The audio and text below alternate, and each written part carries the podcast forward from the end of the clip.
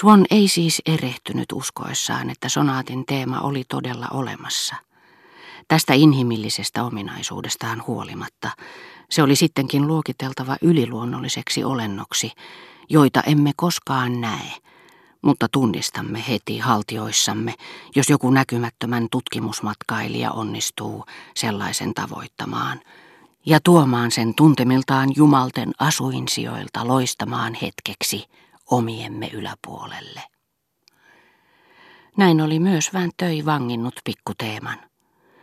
Swann tunsi, että säveltäjä oli tyytynyt soittimillaan paljastamaan sen, tuomaan sen näkyviimme, seuraamaan ja hyväilemään sen ääriviivoja niin hellin, niin varovaisin, niin herkin ja varmoin sormin, että soinnin voima vaihteli kaiken aikaa, hupeni varjon vaiheilla, elävöityi, kun sen oli seurattava uskaliaampien muotojen teitä. Ja siitä, ettei Swann erehtynyt uskoissaan teeman itsenäiseen olemassaoloon, todisti sekin, että kuka tahansa herkempi musiikin harrastaja olisi heti huomannut petoksen, ellei Vinteuil olisi osannut niin hyvin nähdä ja toistaa sen muotoja, vaan olisi lisännyt sinne tänne omia luomuksiaan kätkeäkseen puutteellisen näkemyksensä tai kätensä erheet. Sitten se katosi. Swann tiesi, että se palaisi ensimmäisen osan lopussa pitkän kappaleen jälkeen, joka rouva Verdanin pianistilla oli tapana jättää väliin. Tällä kertaa Swann pani siinä merkille ihailtavia oivalluksia, joita ei ollut erottanut tätä osaa ensimmäistä kertaa kuunnellessaan. Ikään kuin ne nyt olisivat jättäneet hänen muistinsa eteiseen uutuuden yksioikoisen valepuvun.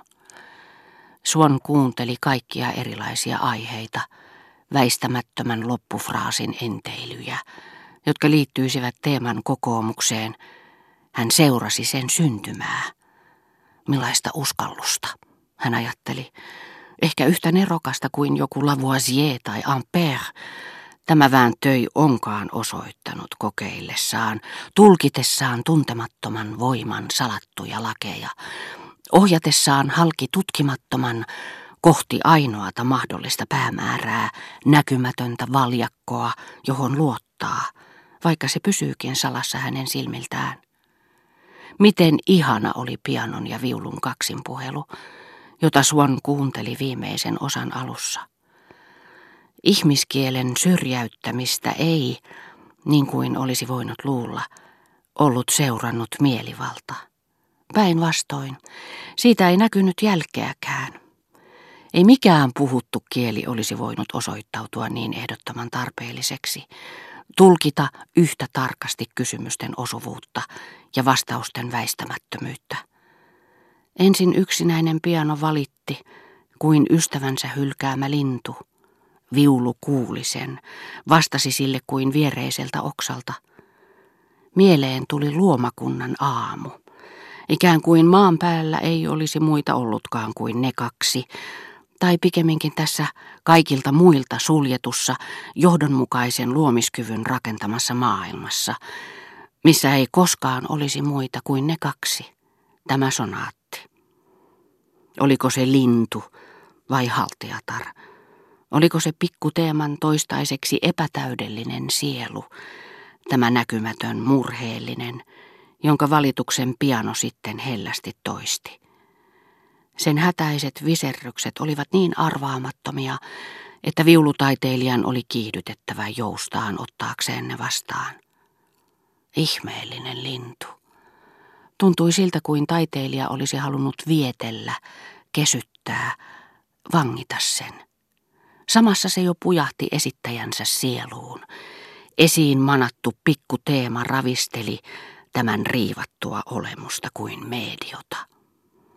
Swann tiesi, että se puhuisi vielä kerran, ja hänen mielensä oli niin hajalla, että sen välittömästi koittavan hetken odottaminen, jolloin hän taas joutuisi teeman kanssa vastatusten, värisytti häntä kuin nyyhkytys, jollaisia kaunis runonsäe tai murheellinen uutinen meissä herättävät, ei suinkaan yksin ollessamme, vaan puhuessamme niistä ystäville, niin että näemme heissä itsemme, kuin toisen ihmisen, jonka oletettu mielenliikutus hellyttää heitä.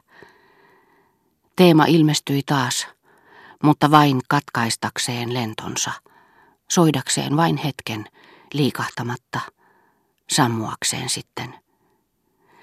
Niinpä Swann nauttikin täysin siemauksin tästä vähäisestä pidennyksestä.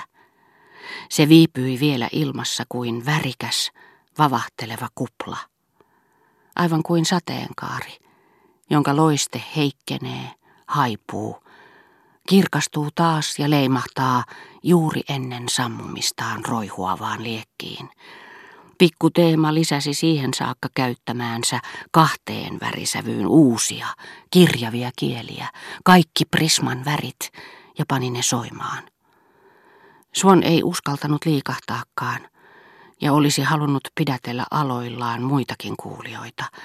Ikään kuin pieninkin liikahdus olisi voinut asettaa vaaralle alttiiksi yliluonnollisen, viehkeän ja hauraan mahdin, joka valmistautui katoamaan.